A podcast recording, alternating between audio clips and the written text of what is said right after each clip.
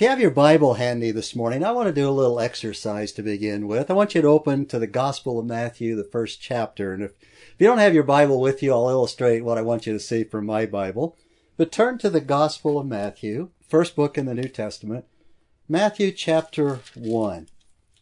Matthew chapter 1, the first uh, book of the New Testament. And when you find Matthew, keep your finger there for a minute. And I want you to turn back to the end of the Old Testament the very end of the book of Malachi. Malachi chapter 4 verse 6 as the Old Testament ends. And how many pages are between the Old Testament and the New?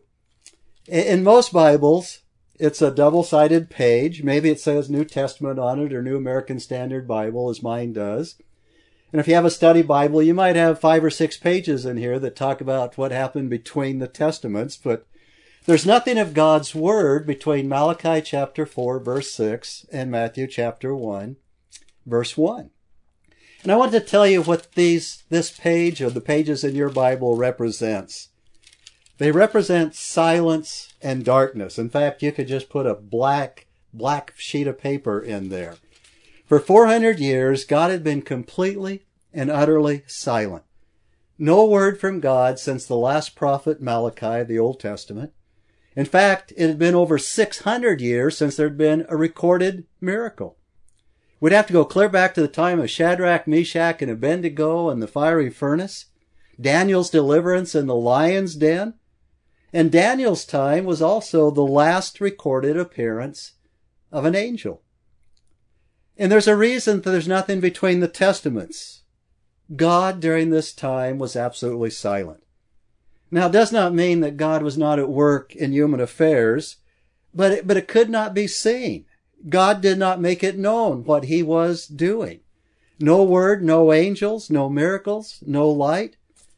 It was a spiritually dark time. Now turn over to the Gospel of Luke, Luke chapter 1. You got Matthew, Mark, and Luke in your Bible. And so turn over to Luke. When you come to the Gospel of Luke, we find that Luke picks up exactly where Malachi, the Old Testament, left off. Malachi ends, 400 years of silence. Luke picks it up 400 years later without missing a beat. And all of a sudden, in this time in history that Luke writes about, just about a year before Jesus' birth, we come into this time period, 400 years since the last prophet, 600 years since the last appearance of a heavenly visitor, 600 years since the last recorded miracle, 800 years since any long list of miracles occurred in the lives of the two prophets Elijah and Elisha. And now something very dramatic begins to happen as we pick up the account in the Gospel of Luke. All of a sudden, angels start to appear. All of a sudden, God starts to speak and he reveals his word and miracles begin to happen. And miracles start and they come at a rate never for before even imagined in the history of the world. There are far more miracles recorded than any time in history. There's a literal explosion of miracles on that little piece of earth known as, as Israel. And all of these miracles surround the great miracle, the virgin birth of the Lord Jesus Christ.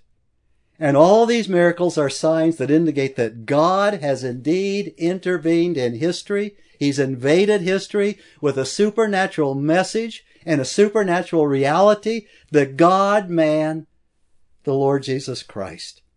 And after 400 years of silence, God breaks his silence in Luke chapter 1.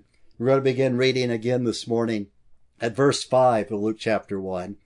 God breaks his silence. Verse 5. In the days of Herod the king, king of Judea, there was a priest named Zacharias of the division of Abijah. And he had a wife from the daughters of Aaron, and her name was Elizabeth. And they were both righteous in the sight of God, walking blamelessly in all the commandments and requirements of the Lord. But they had no child, because Elizabeth was barren, and they were both advanced in years. Now it happened that while he was performing his priestly service before God in the appointed order of his division, according to the custom of the priestly office, he was chosen by Lot to enter the temple of the Lord and burn incense. And the whole multitude of the people were in prayer outside at the hour of the incense offering. And an angel of the Lord appeared to him, standing to the right of the altar of incense.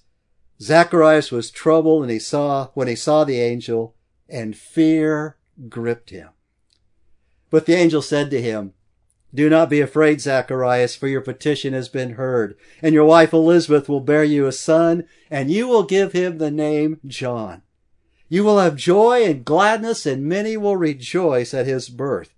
For he will be great in the sight of the Lord, and he will drink no wine or liquor, and he will be filled with the Holy Spirit while yet in his mother's womb. And he will turn many of the sons of Israel back to the Lord their God. For it is he who will go as a forerunner before him in the spirit and power of Elijah, to turn the hearts of the fathers back to the children, and the disobedient to the attitude of the righteous, so as to make ready a people prepared for the Lord. Shall we pray? Our Heavenly Father, even right now, as we're getting ready to look into your word, Father, I pray you'd be working in our hearts that we might be able to hear your voice this morning because you are the God who speaks. You are the God who speaks to us through your word, through your Holy Spirit. Father, I pray that uh, you would come to us this morning in a way that we might know, come to know and believe what are the length and the breadth and the depths of all that you have for us in Christ Jesus our Lord, in whose name we pray. Amen. In this passage of Luke that I read, we see that God is at work in the unexpected. An elderly priest by the name of Zacharias was fulfilling his annual priestly obligation, serving on his rotation in the temple in Jerusalem. The day did not go as he had expected, even though he would have been excited about that day. It was an opportunity of a lifetime. But we see that here God is at work in the unexpected. Zacharias expected his week in priestly service to go like every other week, two weeks out of the year, two separate weeks of the year, for perhaps as many as 40 years or more. He was advanced in age, so he'd been serving two weeks out of the year plus the, the Passover week for over 40 years. And he'd go to serve at the temple, and for a full week, he would sacrifice animals for the offerings all day long, or serve in one of the other priestly functions along with several other hundred priests that belonged to his order or division. But on this day, it's going to be different. He was going to have the opportunity of a lifetime. An opportunity that a priest would hope for and pray for. An opportunity that did not present itself to the majority of the priests because there were so many of them. And it was an opportunity that once you had this opportunity, you were never put uh, in the lot again so you could do it a second time. In verse 8 of Luke chapter 1, it says, Now it happened that while Zacharias was was performing his priestly service before God in the appointed order of his division, according to the custom of the priestly office, he was chosen by Lot to enter the temple of the Lord and burn incense. Twice every day, once in the morning, once in the evening. This was probably the time in the evening because there were so many people there outside in prayer. Twice every day, a priest was selected from the hundreds of priests to enter the holy place in the temple. Now the altar of sacrifice where all the animals were sacrificed was just outside the door to the temple. And as you went past the altar of sacrifice and you went through the door into the temple, you were in a room that was called the holy place. And in that holy place was the seven stick candlestick, the menorah, the table of the showbread, and right in the middle was the altar of incense. And behind the holy place, behind the altar of incense, was the veil or the heavy curtain that separated the holy place from the Holy of Holies. The Holy of Holies, beyond the veil, it was a six inch woven veil a very heavy curtain. Beyond that was the place where God dwelt among the people.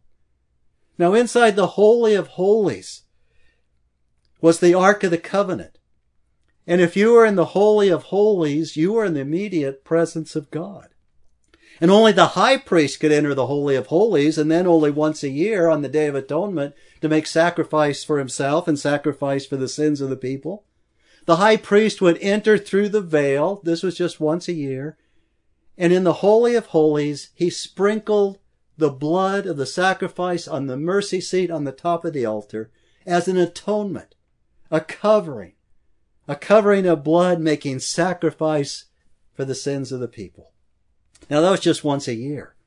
Now in the case of Zacharias, his priestly function that evening, having been chosen by Lot, was to go into the holy place, that first room, and to stand outside the Holy of Holies, where he could see the veil separating the Holy of Holies from the holy place, where he would be as close to the immediate presence of God as he would ever be allowed. And in the holy place, there was that altar of incense.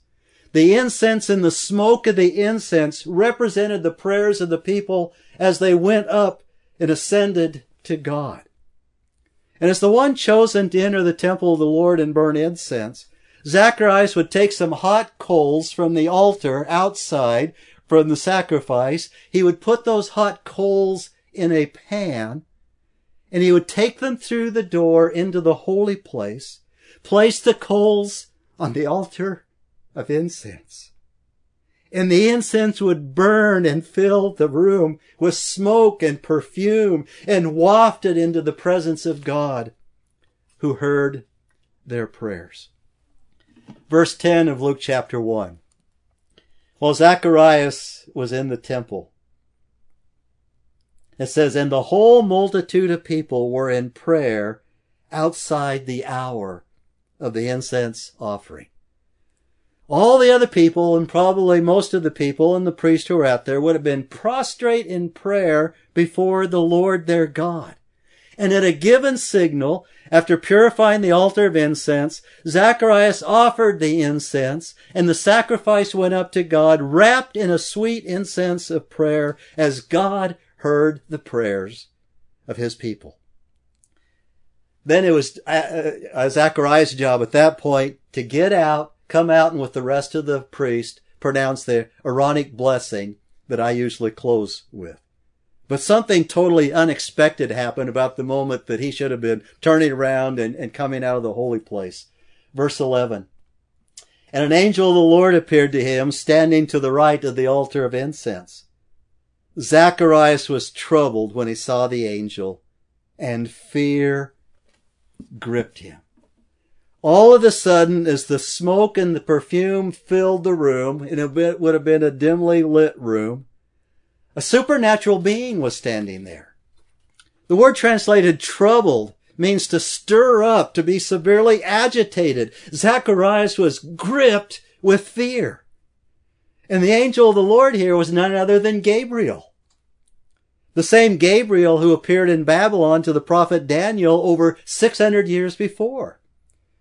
Now there's some intended parallels here in these two appearances of Gabriel, once to, to Daniel and to Zacharias. Gabriel appeared to, to Daniel at the time of the evening sacrifice. And now Gabriel appears to Zacharias at the time of the evening sacrifice. Both men were gripped with fear. Daniel passed right out. He fell like, fell on his face like a dead man. Comatose. He was terrified. Zacharias didn't fall down, but uh, he matched Daniel's terror. Daniel was rendered temporarily speechless, as was Zacharias. You see, Daniel's encounter and vision of Gabriel had to do with the future revelation of the messianic times. Gabriel revealed to him what is going to happen in the coming of the Messiah. And Zacharias' encounter signaled that the dawn of the messianic times are here. This is it. Gabriel signaled the dawn of the messianic times. Messiah is coming. In the prophetic eastern sky, as it were, had assumed that pre-dawn glow And in a moment, as the angel appeared to Zacharias, the Messianic fulfillment would light up the Jewish landscape. Those who walk in darkness, said Isaiah, will see a great light. But stricken Zacharias needed comfort. Verse 13. But the angel said to him, Do not be afraid, Zacharias, for your petition has been heard. And your wife Elizabeth will bear you a son, and you will give him the name John. John. Here we see the Greek tense of the language indicates that having a son had been a long-standing prayer. It's a prayer that Zacharias and Elizabeth would have prayed over and over and over again but it would have been some time since Zacharias had prayed for a son. You can imagine Zacharias and Elizabeth in their early months and their early years of marriage. They, they anticipated they would have children and that they'd have the blessing of having a son, one who would, would keep on the, take on the family name and keep the family name going and would enter the priesthood as did Zacharias. But as the years went on, their hopeful anticipation turn to fervent prayer. Lord, we, we, we want this son, please, Lord. And, and every day and every time that Zacharias went to the temple, year after year after year, he would have asked God, please, God, bless me with a son. But as they grew older, Zacharias and Elizabeth had lost all hope. There would be no son to carry on Zacharias' name or pass on the priesthood. And now on the greatest day of his aged life, in the greatest place of his service, as he went in to offer the incense, Gabriel just stands there and as a matter of factly says, do not be afraid, Zacharias. Your petition has been heard and Elizabeth will bear you a son and you shall call his name John. In the Greek, John or Yohanan means God has been gracious. God has shown favor. The intent is clear. Zacharias prayed. That prayer had been heard. God has been gracious and has shown favor in answered prayer. God has been at work even though he has been silent. That's sometimes the way our God is. That's the way he's at work. God is at work even when we don't hear his voice. So in verse 14, Gabriel continues, You will have joy and gladness and many will rejoice at his birth.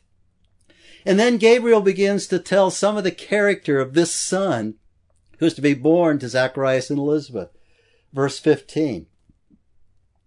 For he will be great in the sight of the Lord, and he will drink no wine or liquor, and he will be filled with the Holy Spirit while yet in his mother's womb. John would have an inner greatness of the soul.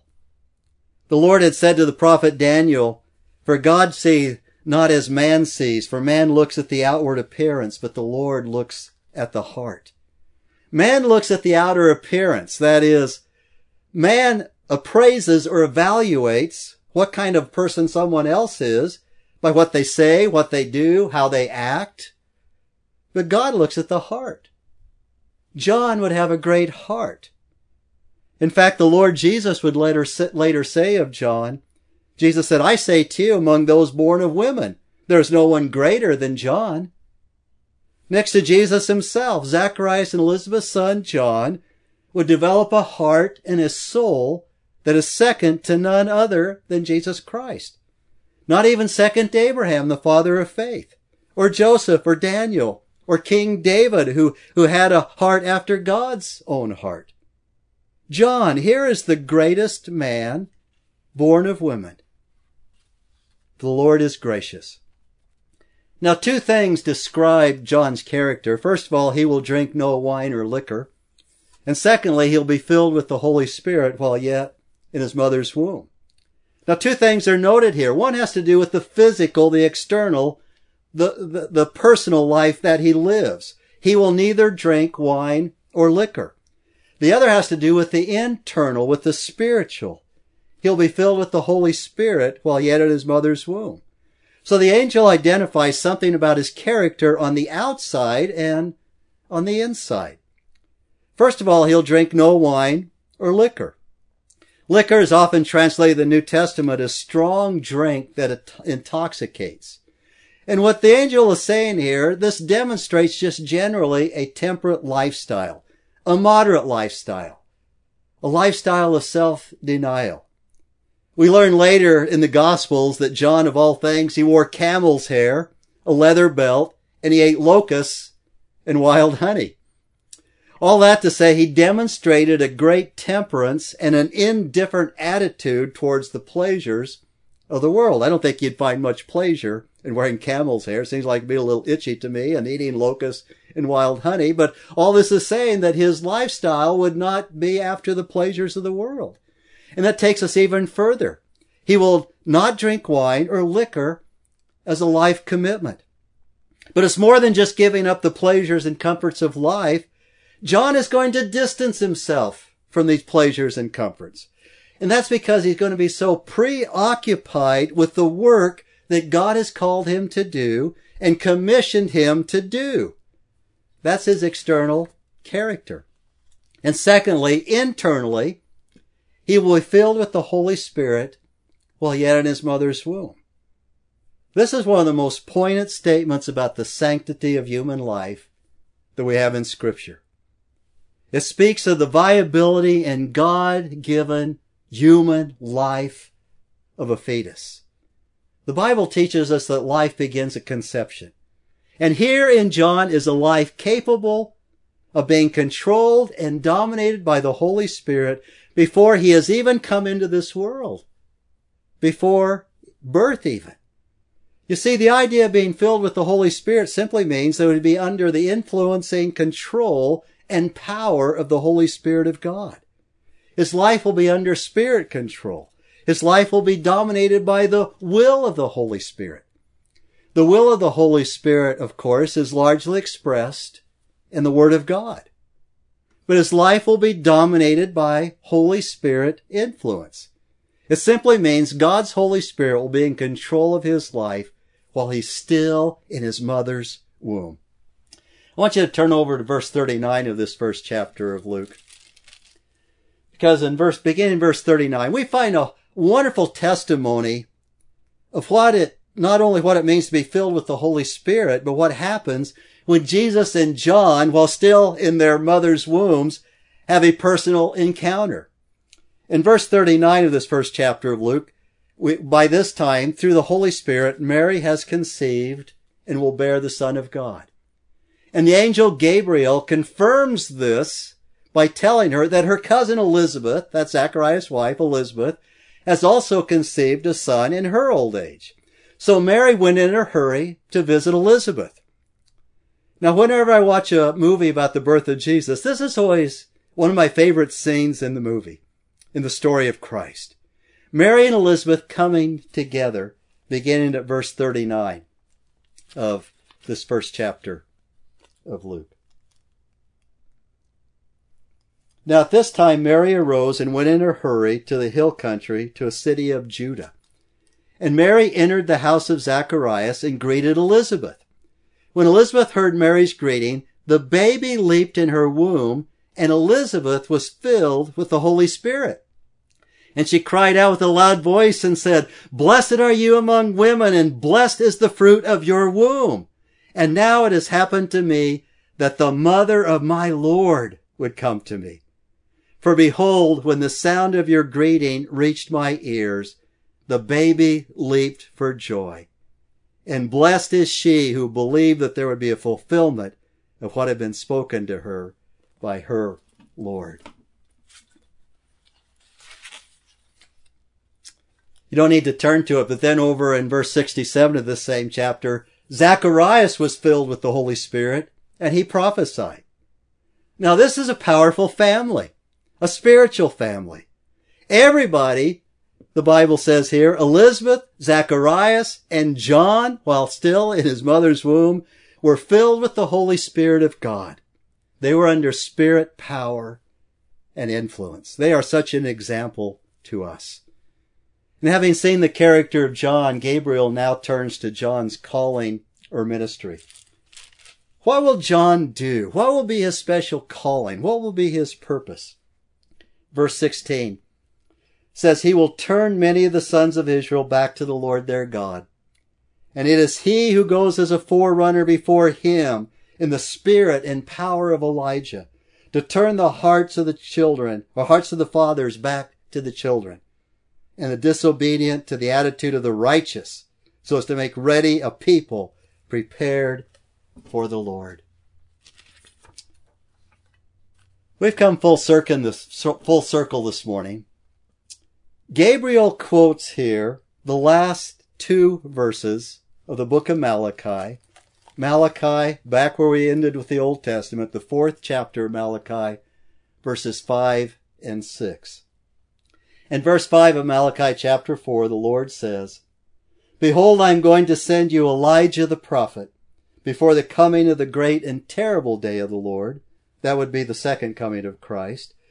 But he will restore the hearts of the fathers to their children and the hearts of the children to their fathers so that I will not come and smite the land with a curse.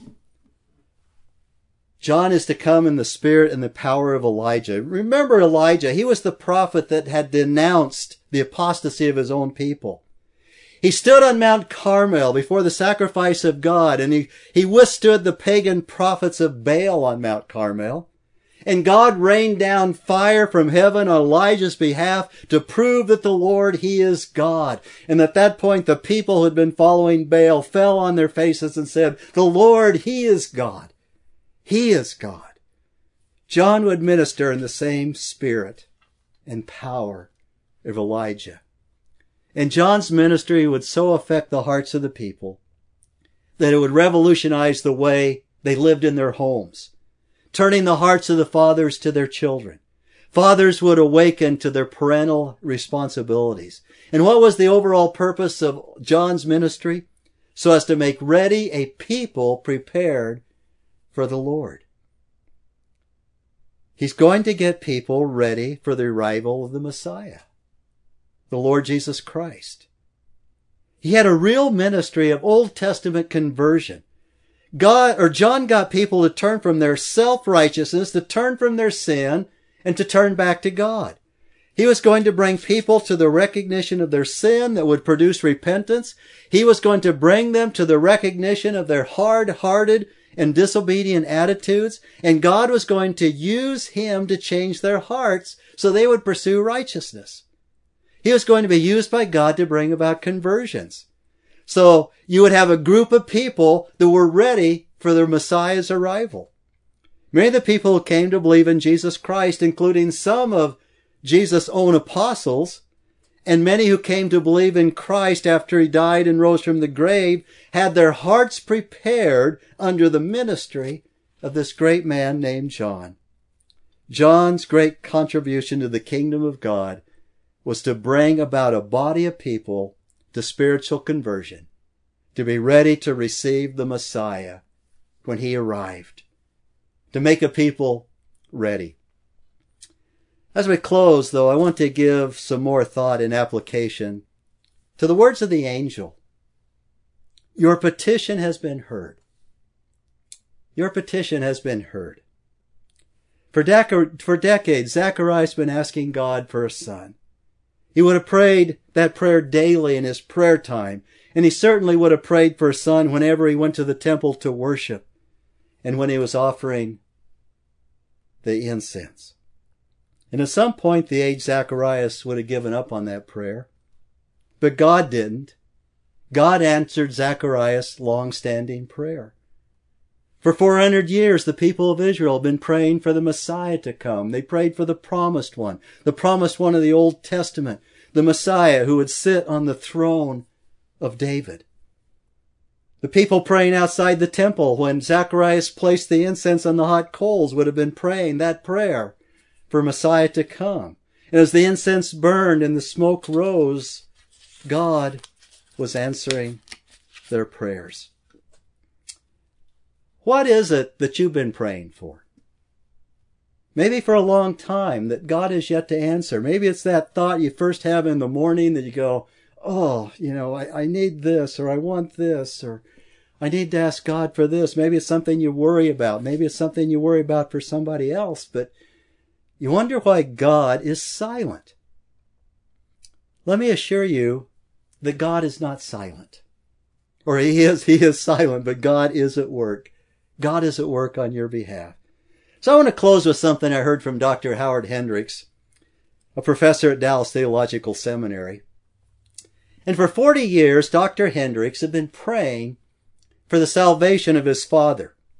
He said that ever since he received Christ as a boy, his concern was the salvation for his family. And on repeated occasions, he, he broached the subject of the gospel with his dad, but his response, his dad's response was always less than excited. You see, his dad was a staunch cigar smoking military man. He had seen action all around the world. But when he talked to his dad, his dad's response was always the same. Son, don't worry about me. I'll work it out with God. As if God could be manipulated like a Pentagon official. And Dr. Hendricks shared the story of his father and how he prayed for his father's salvation at a pastor's conference. And one of the pastors of the conference shared the tape of Dr. Hendricks' message with a fellow pastor by the name of Butch Hardman. Butch listened to the tape and he began to pray regularly for an unknown man by the name of George Hendricks, Howard's father. Later, Butch had the opportunity to go to a pastor conference and he, he heard Dr. Hendricks speak in person and he, he talked to him and a little bit uh, during one of the breaks, but he just had a brief encounter with Dr. Hendricks.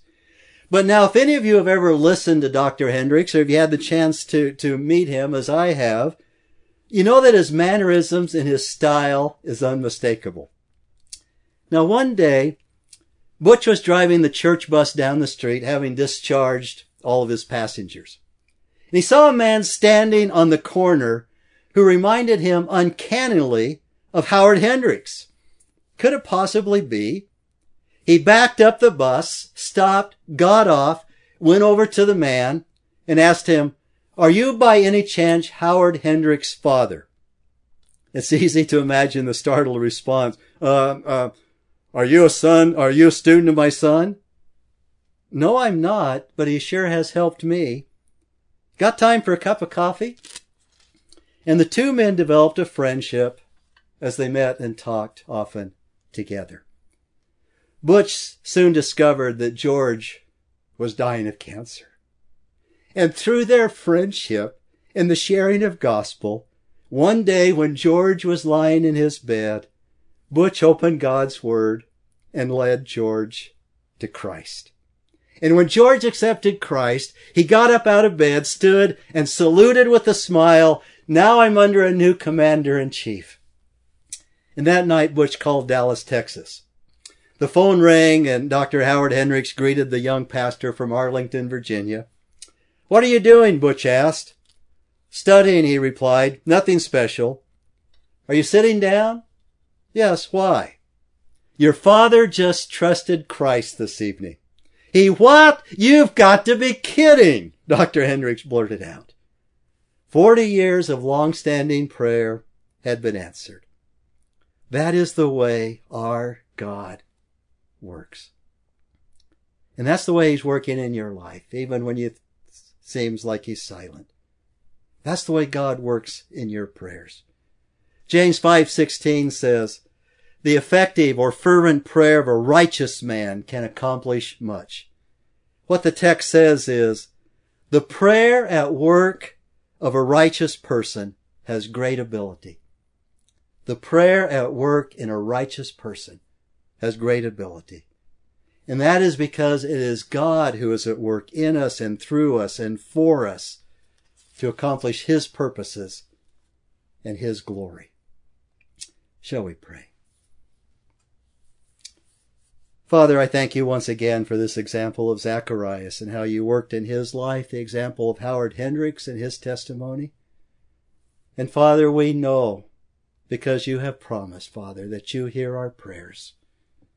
And Father, even though we can't see what you are doing and how you are working and in many of the instances, Father, we thank you that you're always working on our behalf, fulfilling those purposes that you have for each one of our lives, Father, ministering to us through your Holy Spirit. And we understand and know that promise even when we do not know how to pray as we ought. The Holy Spirit makes utterance for us with groanings too deep for words. Father, for this we give you thanks. And we do it in Jesus' name. Amen. I want to thank you for joining with us on this Facebook live stream. And you can also hear my messages on the audio podcast at beholdinghisglory.org. That's beholding his glory, one word, dot O-R-G. And if you'd like to donate to this ministry, uh, you can mail it to Bill Slaybaugh, Post Office Box 523, Emmett, Idaho, 83617. And if you didn't catch that, uh, you'll find the address. I, I posted on Facebook, and also you'll find it at uh, beholdinghisglory.org. May the Lord bless you and keep you. May the Lord make his face to shine on you and be gracious to you. May the Lord lift up his countenance on you. May he keep you in perfect peace. Amen and amen.